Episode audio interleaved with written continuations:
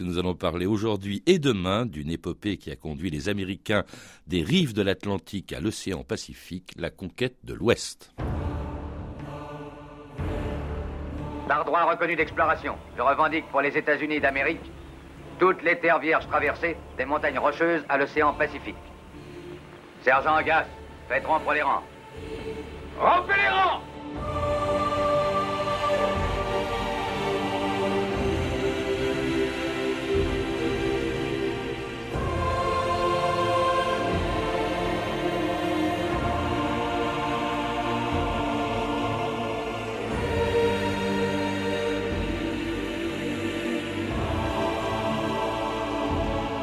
2000 ans d'histoire.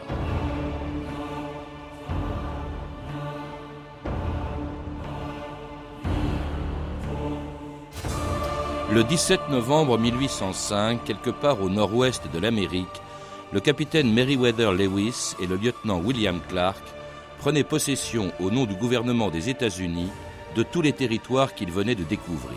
Partis 16 mois plus tôt de Saint-Louis sur le Mississippi, ils avaient traversé les grandes plaines et les montagnes rocheuses avant d'atteindre l'océan Pacifique. C'était le premier chapitre d'une épopée qui a marqué l'histoire des États-Unis, la conquête de l'Ouest. Le vieux rêve d'un président, Thomas Jefferson, qui pensait que l'avenir de son pays n'était pas à l'Est, mais à l'Ouest du continent américain, sur les rives du Pacifique que bien avant lui, les Français et les Anglais avaient rêvé d'atteindre par ce qu'on appelait le Grand Passage, cette route mythique qui par la mer ou par la terre devait permettre de traverser tout le nord de ce qui allait devenir les États-Unis. Où allez-vous? Dans l'ouest.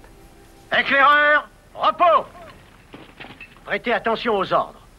Que tous apprennent par les présentes que nous, Georges II, par la grâce de Dieu, roi de Grande-Bretagne et d'Irlande, nos ordres sont là signés et scellés, messieurs. On fera 400 lieues environ jusqu'à un fort du nom de Détroit. Mais ce ne sera que notre tremplin de départ. Peut-être croyez-vous connaître les Indiens, erreur. Vous connaîtrez ceux des plaines, éclaireurs. Vous connaîtrez également les peaux rouges de la montagne. Et ceux fixés sur les berges du fleuve Oregon. Jamais le moindre blanc n'a pu les voir auparavant. Parce qu'il faut que nous atteignions à présent le puissant océan occidental. Nous allons découvrir un chemin à travers ce continent. Le grand passage vers l'ouest. Nous verrons des arbres hauts comme des cathédrales. Des épis de maïs grands comme des chênes. Des fleuves fourmillants de saumons et de truites. Songez un peu aux terres et aux populations que nous rencontrerons. Une randonnée aux frais de la couronne. Songez-y bien. Éclaireur Garde-vous En avant Marche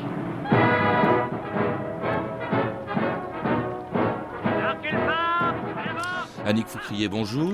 Bonjour Patrick Gélinet. Vous êtes historienne, professeure à la Sorbonne et directrice du Centre de recherche d'histoire nord-américaine, une histoire qui a été profondément marquée par cette traversée euh, qu'on a tenté de faire, d'ailleurs avant même que les États-Unis existent, on l'a entendu, euh, à travers donc le continent euh, américain, le nord du continent américain, parce que le sud était connu. Ce qui est extraordinaire, c'est-à-dire c'est que cet ouest, tout ce qu'il y avait entre le Mississippi en gros et l'océan Pacifique, au fond c'était presque une terre inconnue et on était deux plus de deux siècles après Christophe Colomb.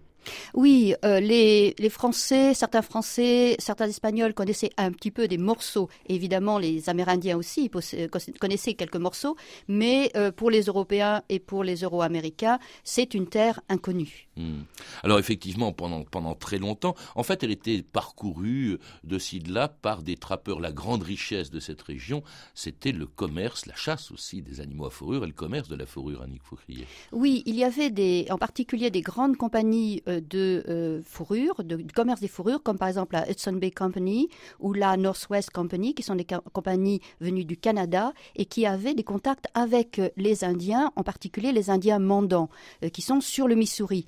Et il y avait aussi les loutres de mer qui étaient sur la côte du Nord-Ouest et qui avaient été mises en, en, évidence par le voyage de Cook, mais de James Cook, l'anglais. Mais bon, dans l'ensemble, ça restait quand même des territoires euh, qui était très très mal euh, traversé. et qu'on rêvait de, traverser, on l'a entendu, il y avait depuis longtemps, soit par la mer, tout à fait au nord du Canada, soit par la terre, on recherchait ce qu'on appelait le grand passage. Oui, il y avait cette légende du passage du nord-ouest euh, qui était très ancienne, euh, qui, et, euh, donc qui devait aboutir à une grande ouverture sur le Pacifique, mais depuis, c'est depuis Marquette et Joliet, deux Français, que l'on pensait qu'il fallait remonter le Missouri. Et ça, c'est dans le bon, c'est au XVIIIe siècle, début XVIIIe siècle. Il y a aussi des Français qui avaient tenté, comme par exemple Pierre de la Vérandrie en 1738, qui arrive chez les Les premiers blancs à arriver chez les Mandants mais euh, on n'a pas beaucoup avancé depuis cette époque-là. Alors on va on va le faire, euh, ils vont le faire euh, assez vite, ils vont avancer. Il faut peut-être rappeler quand même que les États-Unis, l'intérieur, le centre, l'Ouest, bah, c'est pas très connu, hein, c'est une terre presque inconnue. Cela dit, elle n'appartient pas aux seuls Américains des États-Unis. C'est-à-dire que, avant même d'ailleurs que les États-Unis existent, elle était partagée en gros entre l'Angleterre, la France et l'Espagne. Oui, ce sont les, premières puissances qui se sont installées sur ce qui est actuellement le territoire des États-Unis.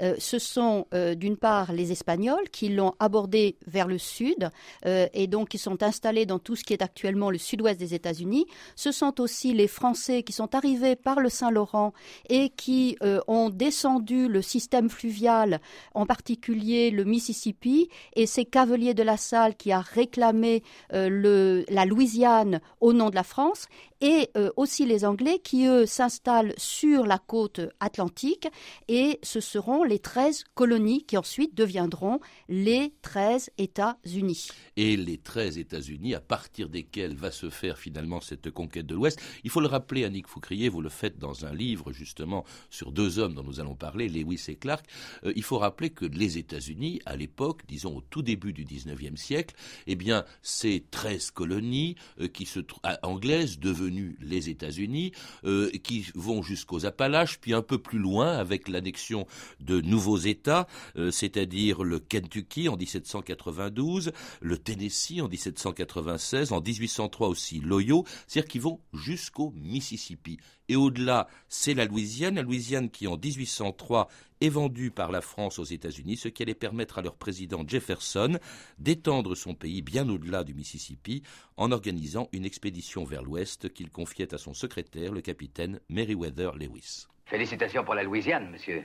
En payant 15 millions de dollars en or, nous avons acquis un vaste territoire. Nous n'en connaissons que ce qui va de l'embouchure du Mississippi au confluent du Missouri. C'est insuffisant. Qu'envisagez-vous alors?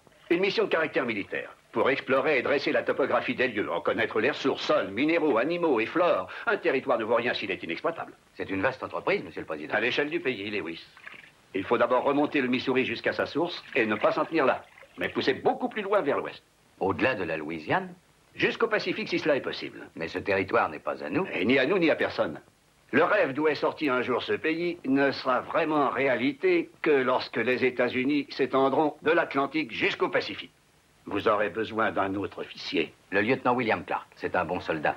Il a déjà combattu les Indiens. Entrez la passerelle Larguez les amarres Bord tous à tribord on a un peu oublié le nom de ce président auquel les Américains doivent la conquête de l'Ouest. Euh, il figurait dans cet extrait de film, c'est Jefferson. Hein. C'est lui qui, au fond, a donné le coup d'envoi à la conquête de l'Ouest. Oui, Thomas Jefferson est un président américain très important et il est remarquable que, par exemple, à Paris, il n'y a pas de rue Jefferson. Alors qu'il il a été euh, ambassadeur d'ailleurs des États-Unis en France. Voilà, euh, de, entre 1784 et 1789, il est le représentant des États-Unis en France. C'est un francophile. Euh, donc, les Français devraient être un peu plus au courant de, ce, de l'histoire de ce président qui a donc été président entre 1801 et 1809 et qui avait ce rêve d'une république d'agriculteurs, d'une république de citoyens agriculteurs et euh, d'une république expansionniste. Et euh, donc, contrairement à ce qui est dit dans cet extrait, le territoire évidemment appartenait aux Indiens, euh, mais pour, c'est vrai que ça n'appartenait pas à une puissance européenne. Et les, ce que Jefferson a, acheté avec la Louisiane, c'est le droit d'acheter les terres aux Indiens.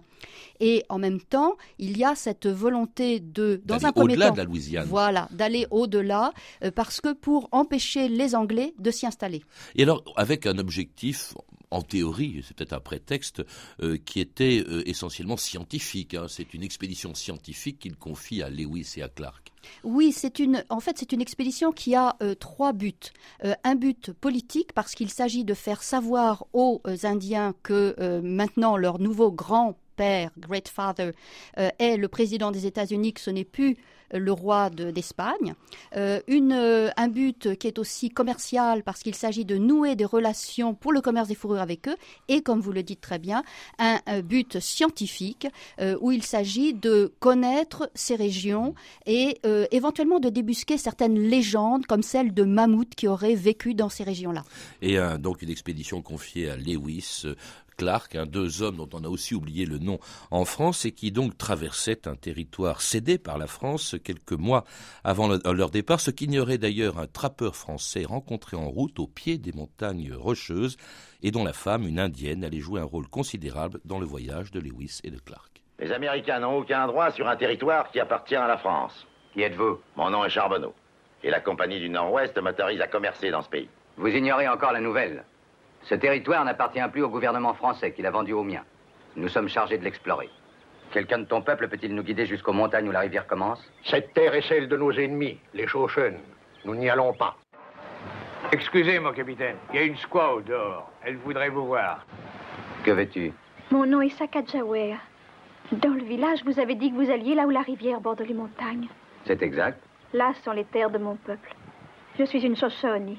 Emmenez-moi avec vous. Je vous indiquerai le chemin. Des coquillages. Les Shoshonis vivent dans les montagnes. Mon père tenait d'un peuple au-delà des montagnes, d'une tribu vivant au bord de la grande rivière. Il y a une rivière derrière les montagnes? Oui, la rivière qui coule jusqu'aux grandes eaux salées. Je veux retrouver mon peuple. Si vous m'emmenez, il vous accueillera bien.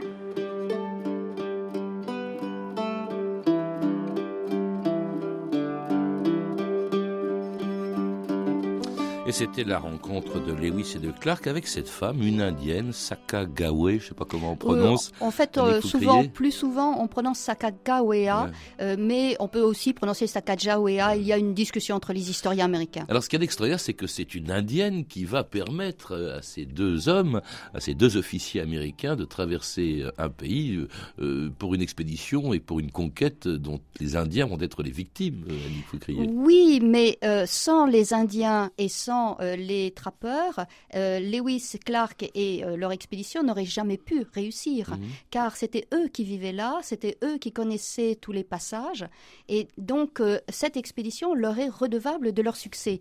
Alors, ce qui est intéressant, c'est que cette jeune femme avait été enlevée à sa tribu quand elle était tout très très jeune, et elle avait été vendue à Charbonneau, à, Toussaint Charbonneau, qui était un, Canadien français, et juste avant de partir, elle, elle met au monde un enfant, Jean-Baptiste, euh, en février. Et Jean-Baptiste est le plus petit, plus jeune membre de cette expédition qui donc euh, circule avec une femme et un enfant. Et ça, ça va être aussi quelque chose d'extrêmement important parce que pour les Indiens qui les rencontrent, euh, cette troupe, qui est une troupe de militaires, ne peut pas être une troupe en guerre car ils sont accompagnés d'une femme et d'un enfant. Mmh. Et donc ils vont traverser, ils vont faire un périple extraordinairement long. après tout, ils partent de Saint-Louis, ils vont arriver sur le Pacifique en avion, on met quelques minutes, enfin quelques, disons, 2-3 heures pour le faire. Et puis alors là, ils ont mis quelque chose comme 16-17 mois à travers les Rocheuses. Là, ils abandonnent le bateau qui, les faisait, qui leur faisait remonter le Mississippi. C'était un, trajet très long parce que très éprouvant, Annick Foucrier. C'est, c'est vraiment très très éprouvant. Ils abandonnent les bateaux, euh, euh, leurs embarcations lorsqu'ils arrivent à la source du, Missouri. C'est pour ça qu'ils ont tellement besoin des Shoshones, parce que les Shoshones sont des éleveurs de chevaux. Ils ont donc besoin de ces chevaux pour traverser. On pensait avant eux qu'il suffisait d'un court portage, une demi-journée, euh, alors que là, c'est pendant euh, des, semaines qu'ils vont traverser des régions qui sont encore parmi les plus désertiques des États-Unis. Et puis alors, trouver de l'autre côté des rocheuses des rivières qu'ils vont qui descendent vers le Pacifique, hein, vers la grande mer salée, euh, comme on entendait dans cet extrait de film. Et c'était donc l'aboutissement. 17 mois plus tard, ils arrivent le 17 novembre 1805 euh, dans le nord-est, des, nord-ouest pardon, des actuels États-Unis, Fort Clatsop, hein, c'est ça qu'ils créent. Clatsop, oui. Ils arrivent à l'embouchure de la Columbia. Ils redescendent la Columbia avec ces rapides. Ça n'est pas aussi facile qu'on pourrait l'imaginer parce qu'ils sont avec des canaux et ils arrivent effectivement à l'embouchure de la Columbia et là ils, ils, ils bâtissent un fort qu'ils appellent Fort Clatsop du nom de la tribu indienne qui se trouve tout à côté. C'est la première fois qu'on traversait les, mm. les, États-Unis, enfin les États-Unis, l'Amérique du Nord par la terre Non, en fait, et c'est la raison pour laquelle euh, William Clark écrit sur un pin, sur un arbre, euh, William Clark euh, arrivé par terre 1804-1805, parce qu'en fait, un Canadien, Alexander Mackenzie, qui était employé de la Northwest, avait déjà traversé en 1793, mais beaucoup plus au nord. Alors ça, en tout cas, c'est le point de départ. Ils, reviennent beaucoup plus rapidement qu'ils n'ont fait le trajet dans l'autre sens, ils reviennent vers l'ouest, ils annoncent leur découverte. Vous dites que c'est un voyage un petit peu décevant sur le plan scientifique, mais enfin c'est quand même le point de départ au fond d'une conquête de l'ouest qui est faite non plus par des trappeurs ou comme Lewis et Clark par des explorateurs, mais par des colons venus de la côte est des États-Unis. Il n'y avait pas de route dans ces solitudes, mais uniquement des fleuves et ils coulaient en général vers le nord ou vers le sud. Ceux qu'on pouvait remonter vers l'ouest s'arrêtaient aux monts Allegheny. Lorsqu'un jour, une nouvelle voie d'eau prit sa source dans l'imagination d'un nommé DeWitt Clinton. Il conçut l'idée d'un fleuve qui mènerait vers l'ouest. Et en bon américain, il transforma son rêve en réalité. Le canal de l'Erie quittait l'Hudson au-dessus d'Albany et conduisait directement jusqu'au Grand Lac. Aux gens avides de se faire une nouvelle vie sur des terres vierges, la voie était ouverte. Et ils se mirent en route. On embarque sur la flèche de l'Ontario. Tous à bord de la flèche de l'Ontario. La famille Prescott. Nous voilà. Allons-y. Alex Jardin et ses trois fils. Jeff Rose et sa famille. Mule and her name is Fifteen miles on the Erie Canal. She's a mighty slow worker, but a good old pal. Fifteen miles on the Erie Canal. We've hauled some barges in our day, filled with people, coal and hay. Fifteen miles on the Erie Canal. We've C'était un extrait, La conquête de l'Ouest de Henry Hathaway, John Ford et George Marshall, un film magnifique. C'est un peu l'épopée de ce qui s'est passé pendant à peu près un siècle. Qu'est-ce qui a poussé les Américains du nord-est des États-Unis vers l'ouest, euh, Eh bien, comme c'est euh, dit dans cet extrait. Là, je parle de colons. Hein. Voilà, comme c'est dit dans cet extrait, euh, c'est la recherche de terres fertiles qui ne sont en fait pas vierges puisqu'il y a des Indiens, mais des terres sur lesquelles ils puissent s'installer. Et le, ce, ce document a l'intérêt de nous rappeler que ça ne commence pas seulement à l'ouest du Mississippi, mais que ça a commencé à l'est, voilà, des Appalaches. Et en fait, on a ce tableau où on voit Daniel Boone euh, guidant les donc les pionniers à travers le col du Cumberland, euh, donc vers de l'autre côté des Appalaches, entre Appalaches et Mississippi. Donc euh, c'est ça, c'est le ce besoin de d'avoir des terres pour s'installer et pour devenir des agriculteurs libres qui puissent faire vivre leur famille. Et, dans un pays qui au début du siècle du 19e comptait à peu près 5 millions d'habitants, mais qui se peuple de plus en plus grâce à l'immigration venue d'Europe, c'est une des raisons d'ailleurs pour lesquelles certains hommes politiques se disaient au fond que cette immigration avait du bon parce que elle permettait justement l'expansion vers l'ouest. Après tout, rien ne permettait de penser euh, quand Washington a proclamé l'indépendance des États-Unis, rien ne permettait de penser qu'ils euh, iraient au-delà des Appalaches et même du Mississippi. À l'inverse d'ailleurs, parce que euh, Jefferson était ce qu'on appelle un fédéraliste hein, pour le pouvoir fédéral, et les fédéralistes étaient hostiles à l'expansion parce qu'on pensait à l'époque qu'une république ne pouvait pas être d'une superficie trop importante. Donc euh, euh, là, ceux qui veulent aller vers l'ouest, comme Jefferson, euh, sont, ils ont une autre idée et là, effectivement, ils sont favorables à cette immigration qui fait venir surtout des agriculteurs et qui peuple ces territoires et qui qui développe cet empire pour la liberté dont parlait justement Jefferson. Et qui va pousser les Américains de plus en plus vers l'ouest, vers l'Oregon, vers la Californie aussi un peu plus tard, soit par bateau en passant par le Cap Horn, soit par la terre, le long des pistes qui partaient presque toutes d'une ville du Missouri. La ville d'indépendance, dans le Missouri, était le point de départ de toutes sortes d'émigrants, depuis les vertueuses familles d'agriculteurs rêvant de s'établir sur les terres fertiles de l'Oregon, jusqu'aux aventuriers pressés de s'enrichir. Vous avez un chariot, bien entendu, J'en aurai un s'il le faut. et des chevaux pour le tirer. J'achèterai tout ce qui sera nécessaire. Vous avez un mari? Non, je ne suis pas mariée. Je voyagerai toute seule. En tout cas, pas dans mon convoi. Une jolie fille toute seule, c'est juste bon pour transformer les hommes en sauvages et les rendre fous. J'ai l'intention de ne pas me laisser faire, monsieur Morgan. Hé, les hommes du dernier chariot Tenez le câble tendu Tirez dessus Avancez plus vite Activez vos bêtes Cheyenne.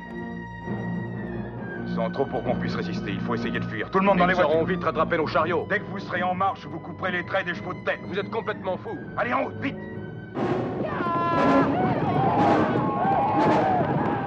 C'était, une épreuve, Annick Foucrier, hein, cette traversée. Elle durait, je crois, 6-7 mois euh, pour passer même de- du, du Mississippi ou du Missouri jusqu'à la côte. C'était terrible, surtout que c'était en chariot.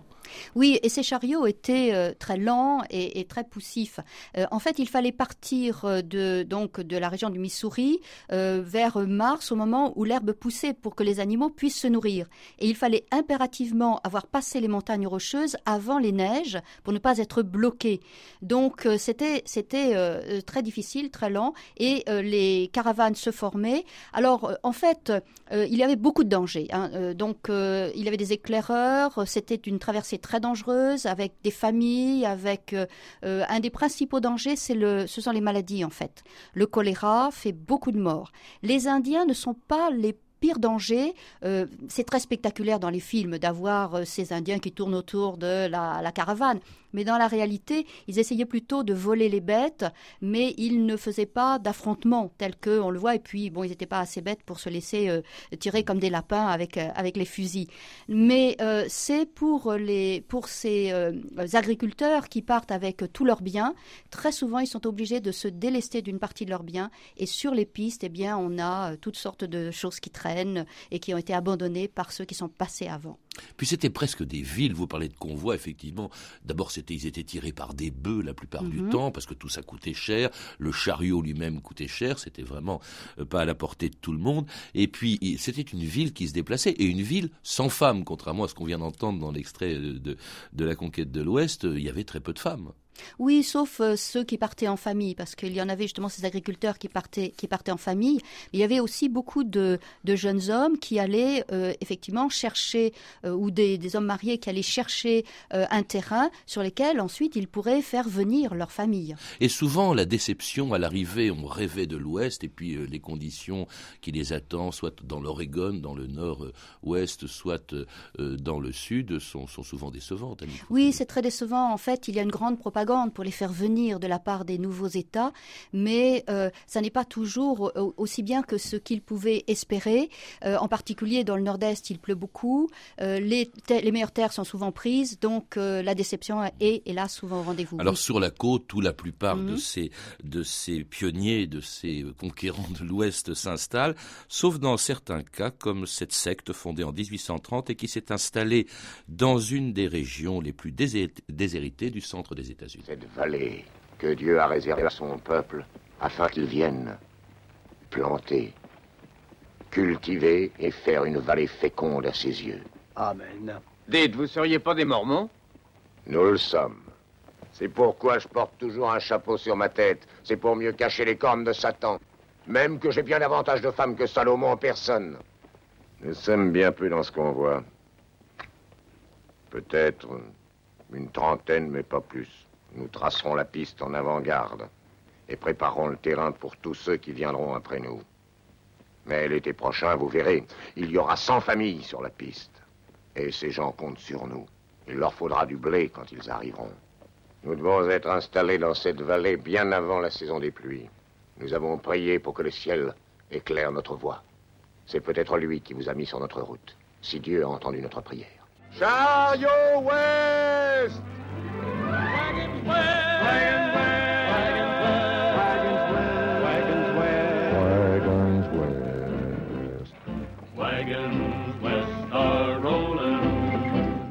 L'installation des Mormons dans la région de Salt Lake City, c'est sûrement un des, épisodes les plus étonnants et les plus surprenants de cette conquête de l'Ouest, Annick Foutrier. Oui, le cas des Mormons est intéressant parce que euh, c'est une autre raison de partir vers l'Ouest, c'est-à-dire euh, trouver un endroit où vivre librement. Les Mormons étaient persécutés, étaient pourchassés de partout à cause justement de la polygamie, et donc euh, ce qu'ils voulaient, c'était trouver un endroit où ils pourraient s'installer. Et leur idée, c'était d'abord de partir vers la Californie. Et quand ils ont appris que la Californie avait été prise par les Américains, à ce moment-là, ils se sont arrêtés et c'est là qu'ils sont arrêtés près du Grand Lac Salé et qu'ils ont eu la fortune que l'on connaît euh, donc depuis. Salt Lake City, parce qu'ils en ont fait en plus de cette région, alors vraiment qui est désertique, hein, on le sait, ils en ont fait vraiment non pas un paradis, mais enfin une région assez riche, en tout cas sur le plan agricole et une étape d'ailleurs euh, dans euh, la conquête de l'Ouest. oui, grâce à toute une discipline, toute une organisation. donc c'était vraiment, ce sont des des migrants, mais qui sont très organisés. Donc là, ils transportent cette. il y a d'autres cas de de, de communautés comme ça un peu utopiques, mais ils transportent leur organisation, ils travaillent beaucoup, ils se dévouent et, et ils réussissent. Cela dit, dire que c'était une étape pour la conquête de l'Ouest, les chariots qui passaient pas très loin ont eu à s'en plaindre. Mmh. Donc là, il faut peut-être nuancer. Et puis il y avait, il y avait d'autres routes, hein, notamment celles qui vont vers le sud, et on évoquera les difficultés qu'il y a eu, bien sûr, pour, parce que le Sud était en possession de, de l'Espagne. Euh, qu'est-ce, que ça a laissé comme trace, cette première partie, cet esprit pionnier, au fond, euh, des Américains? Il vient de cette conquête de l'Ouest, Annick Foucrier. Oui, et c'est un élément extrêmement important. On se rappelle évidemment euh, la, la, formule de John Kennedy en, en 1960, la nouvelle frontière. Et c'est ça, cette idée, les pionniers, la nouvelle frontière, cet esprit aventureux, un esprit qui sera théorisé par Frédéric Jackson Turner en 1893, cet historien, qui en fait euh, l'image même de la civilisation américaine, euh, avec un, des relents assez contestables parce qu'il oublie tous les autres, mais, mais c'est très ancré dans la mentalité américaine, oui. Et alors, avec ces, cet état d'esprit euh, assez étonnant, et, ces gens, est-ce qu'ils se souviennent de Lewis et Clark dont vous avez parlé? Parce qu'en France, on les ignore totalement. Or, mais sont les premiers, au fond. Il y a eu une extraordinaire célébration du bicentenaire euh, entre donc puisque c'était 1804, euh, 1806, euh, donc 2004, 2006, et pendant cette période, il y a eu beaucoup de publications de livres, il y a eu beaucoup d'émissions, il y a eu des films, enfin c'était vraiment très très célébré. Meriwether Lewis et William Clark, vous nous en parlez dans un livre justement intitulé comme cela, La traversée d'un continent, un livre passionnant publié aux éditions Michel Oudière et signé par mon invité d'aujourd'hui, Annick Foucrier, qui a, qui a également signé pour nos jeunes auditeurs chez les Indiens d'Amérique Petit Castor chez Gallimard Jeunesse, collection Le Journal d'un enfant. À lire également Go West, une histoire de l'Ouest américain d'hier à aujourd'hui de Philippe Jacquin et Daniel Royot chez Flammarion et Vers l'Ouest, un nouveau monde de Philippe Jacquin aux éditions Gallimard Découverte. Vous avez pu entendre des extraits des films Horizon lointain, Le convoi des braves de John Ford aux éditions Montparnasse, Le grand passage de King Vidor et La conquête de l'Ouest de Henry Hathaway, John Ford et John Marshall, George Marshall, pardon, tous deux distribués par MGM. Toutes ces références sont disponibles par téléphone au 32 30 34 centimes la minute ou sur le site franceinter.com. C'était 2000 ans d'histoire à la technique Farid Chibani et Julien Chabassu. Documentation Claire Destacan, Emmanuel Fournier et Franck Olivard. Une réalisation de Anne Kobilac. Demain, dans 2000 ans d'histoire, la deuxième partie de cette émission consacrée à la conquête de l'Ouest et nous serons avec André Caspi.